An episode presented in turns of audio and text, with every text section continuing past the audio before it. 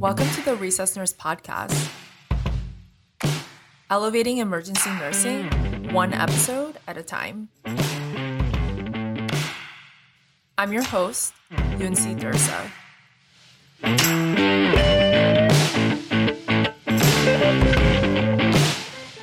Hey everyone, and welcome back to the Resus Nurse Podcast. I'm your host, Yunsi Dursa. So today uh, we're going to continue on the ketamine series um, with my friend Reuben Strayer. Uh, today is part two out of a three part series, and we're going to focus on procedural sedation and analgesia, uh, or otherwise known as PSAs, and then rapid sequence intubations, otherwise known as RSIs. If you're lost and you have no idea what I'm talking about, go back and listen to the last episode, which is episode seven. And it is part one of this ketamine series, um, a special K trip. So we're not talking about the breakfast cereal, we are talking about ketamine. You can go to the show notes at resusnurse.com, and a lot of the key points are going to be in the show notes, and also just a couple of things uh, regarding regarding PSAs um, in terms of prepping yourself, prepping the patient, and also some post PSA ketamine pearls. So that's all at resusnurse.com. And now the continuation of ketamine with Reuben Strayer. Let's actually talk about PSAs. So, in terms of dosing, uh, you suggest uh, we should be doing a dissociative dose. Uh, do you ever use a different type of dosing, or um, is it always a dissociative dose? When I use uh, ketamine for procedural sedation, I use a dissociative dose. You can definitely get by uh, with subdissociative doses, less than a dissociative dose. A dissociative dose, by the way, is greater than 0.75 to 1.0 um, milligrams per kilogram IV, or greater than 4 to 6 milligrams per kilogram IM ketamine is less potent IM than it is IV. If you give more than that, that dose or more, then uh, your patient will probably become dissociated. Dissociated. If you give two milligrams per kilogram IV, just about everyone is going to become dissociated dissociated at that dose, and that's what I recommend. You can use smaller doses, and that may put your patient in kind of a haze, and that may be enough to perform your procedure uh, humanely. I don't see a huge benefit uh, there. The closer you get to dissociation, the more likely you are to have the dangerous effects of dissociation that I just mentioned. Um, and the further away from dissociation, the less likely your patient is going to tolerate a pr- painful procedure. So you may reduce the duration of action, which is a benefit if you have a very short procedure. People try to get by with a small dose for a short procedure. But for very brief procedures, I generally recommend propofol as your PSA agent of choice and not ketamine.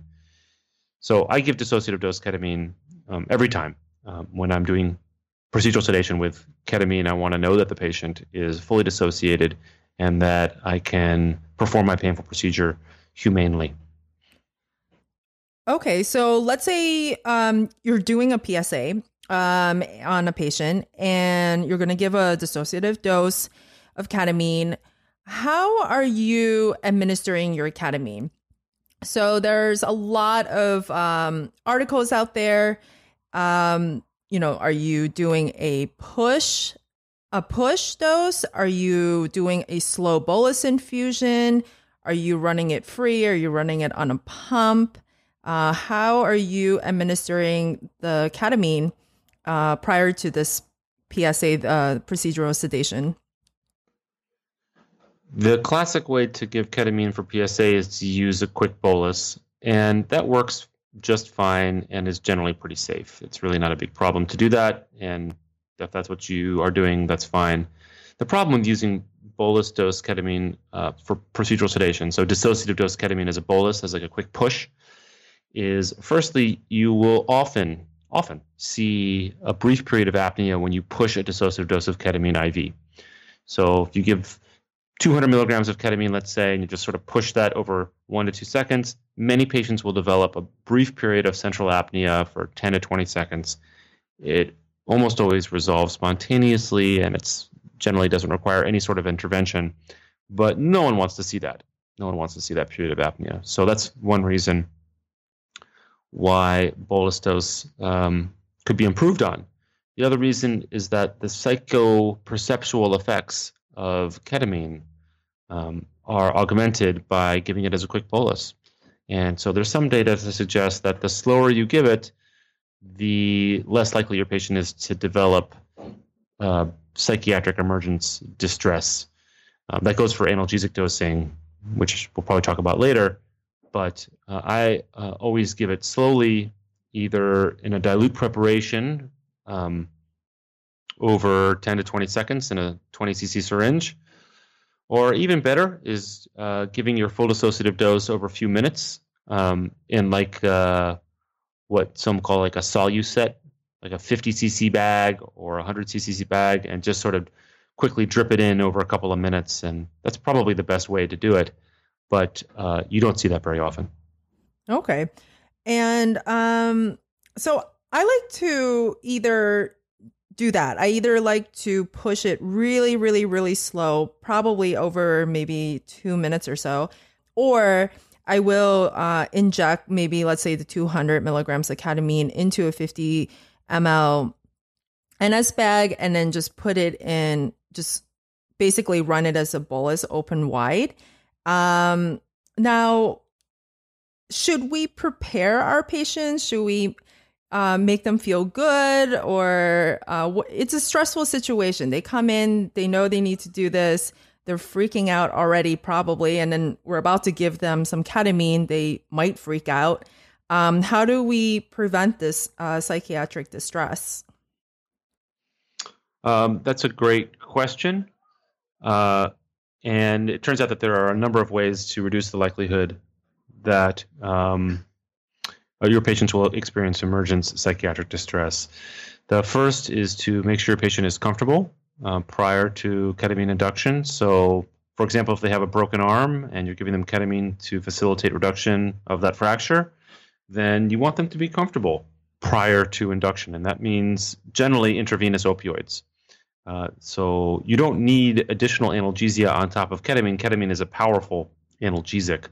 But if your patient is uh, in a lot of distress because of pain as they descend into a ketamine trip, that's going to make it more likely that they have distress as they emerge from their ketamine trip. So, pre induction comfort is the first strategy. The second is pre induction coaching. And this is effective and I think essential.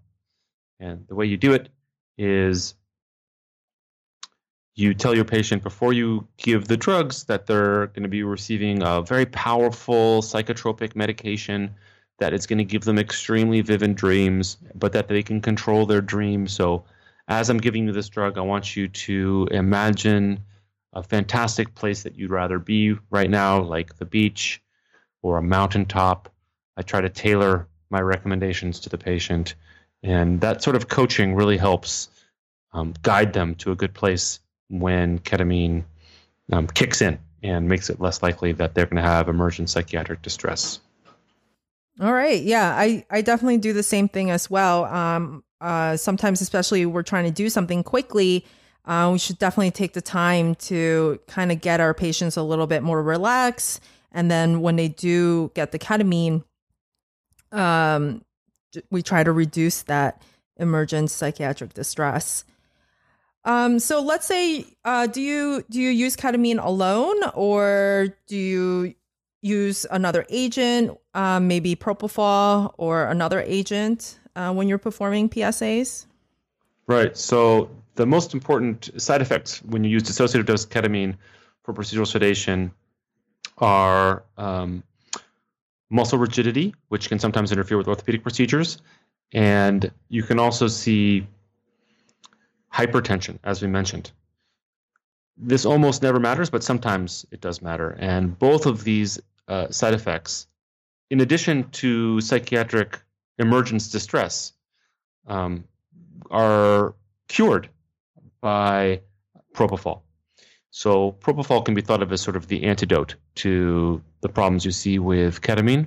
And the way that I do ketamine PSA is I give a full dissociative dose, usually 100 to 200 milligrams IV, and I have 200 milligrams or so of propofol drawn up in syringes, and I give small boluses, aliquots of propofol as needed to manage muscle rigidity if I care, or hypertension if I care, and then to manage psychiatric emergence distress if it develops, which it usually doesn't. So I usually don't end up using the propofol, but occasionally I do. And um, when you when you want it, when you're developing these these problems, you want to have propofol on standby, ready to go. And I think that's the right way to to do ketamine PSA with propofol. I prefer that method, dosing them independently, to ketofol, which is putting ketamine and propofol in the same syringe. Ketofol has been pretty well studied now, and it works well, and you can definitely use it.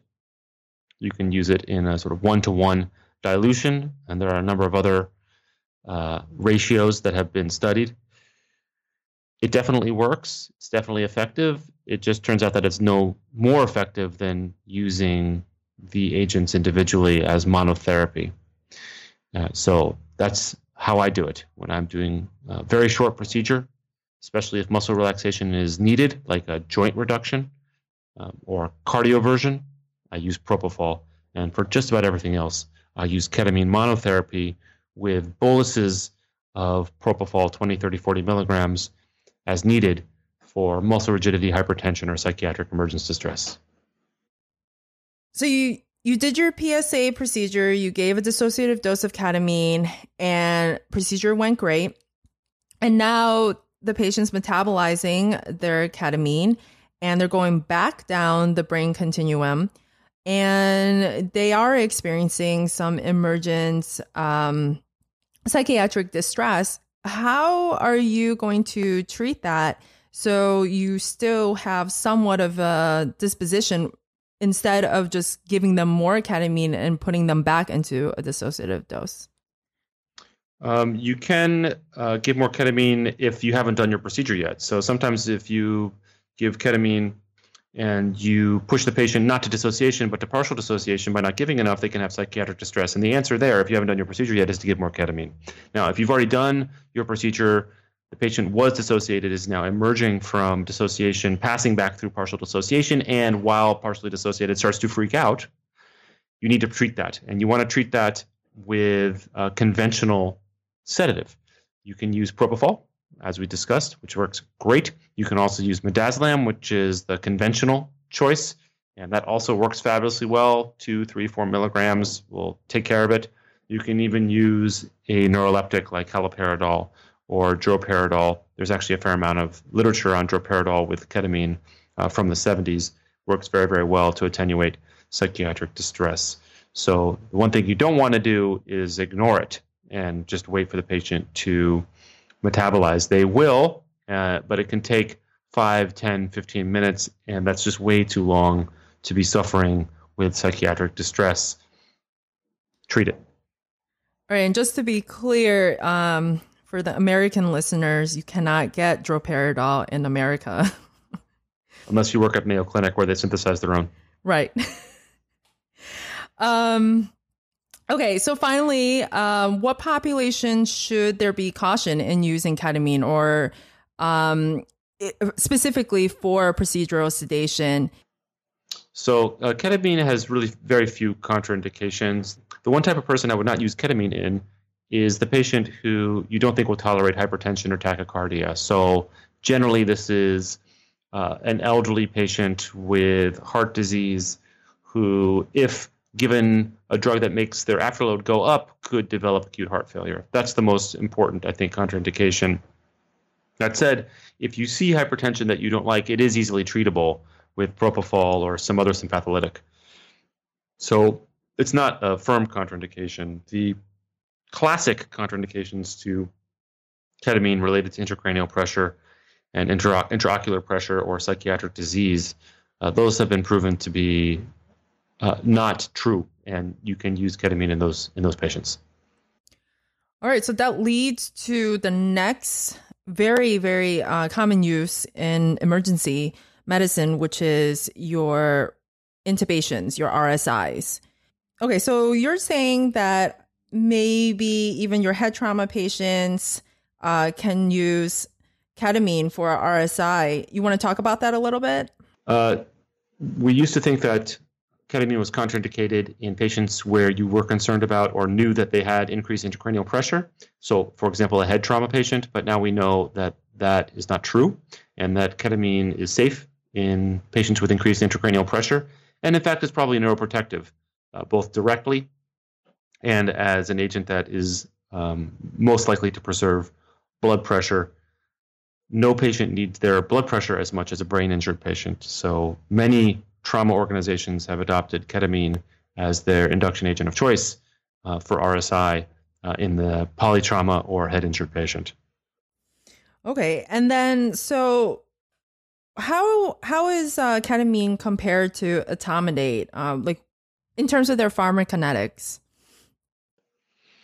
Uh, both ketamine and etomidate work on a sort of arm to brain onset, so they both act uh, depending on where your IV is within five to fifteen seconds as induction agents. There, so they're both instant on.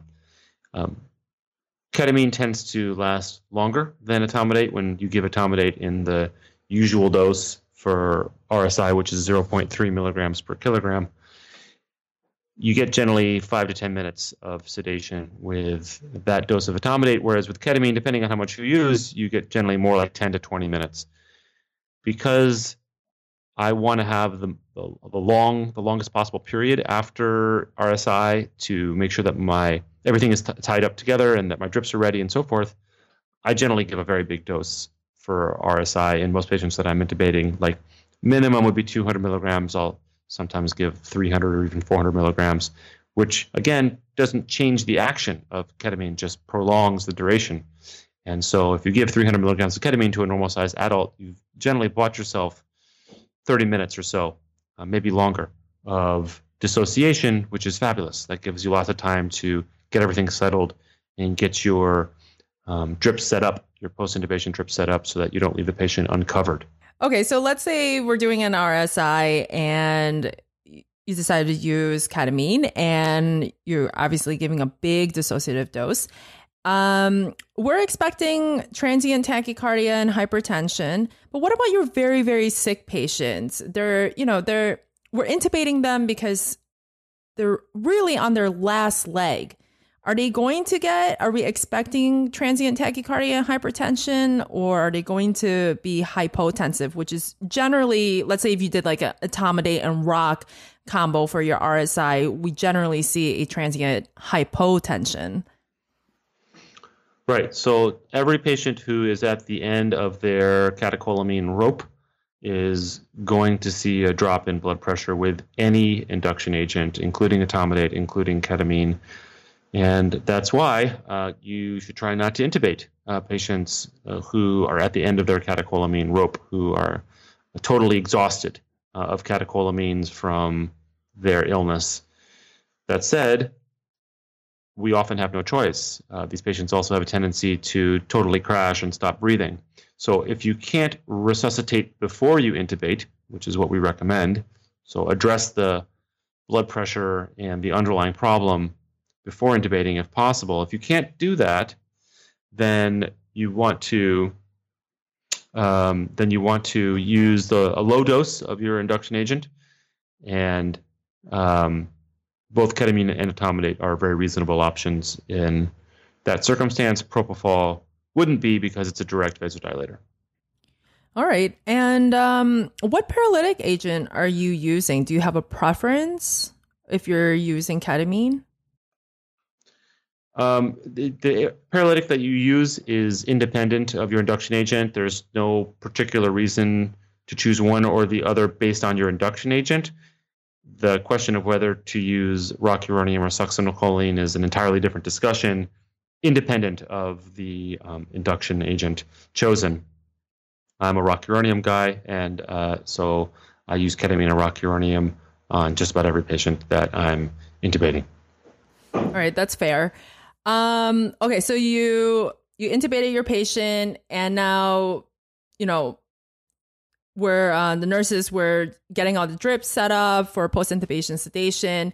And in your talk at, in Chicago, you had mentioned something about uh, you let's say you have some ketamine left over in your syringe and you may be pushing some of that in while the drips are being set up. Are you using this almost as a push dose pressor?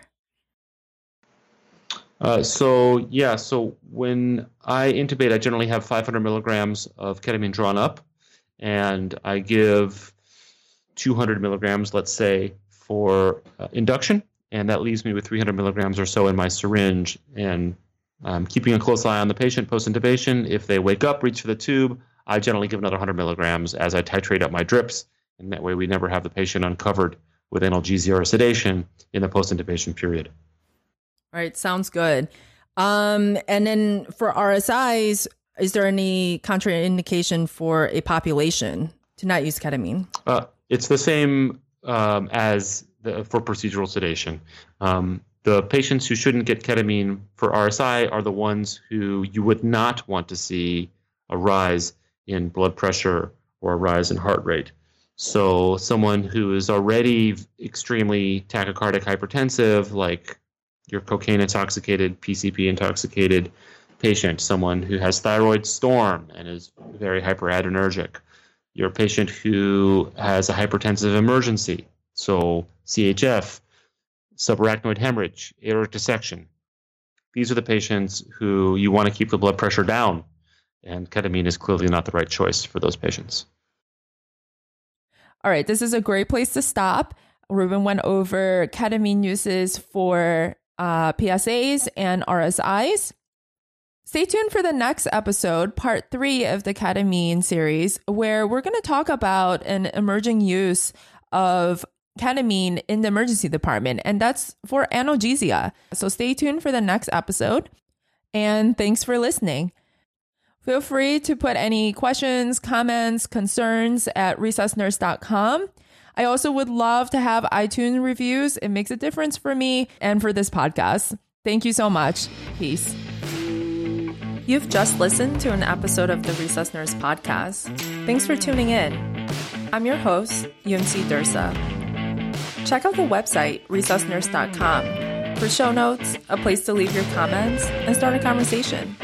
You can also follow me on iTunes, Twitter, and Facebook.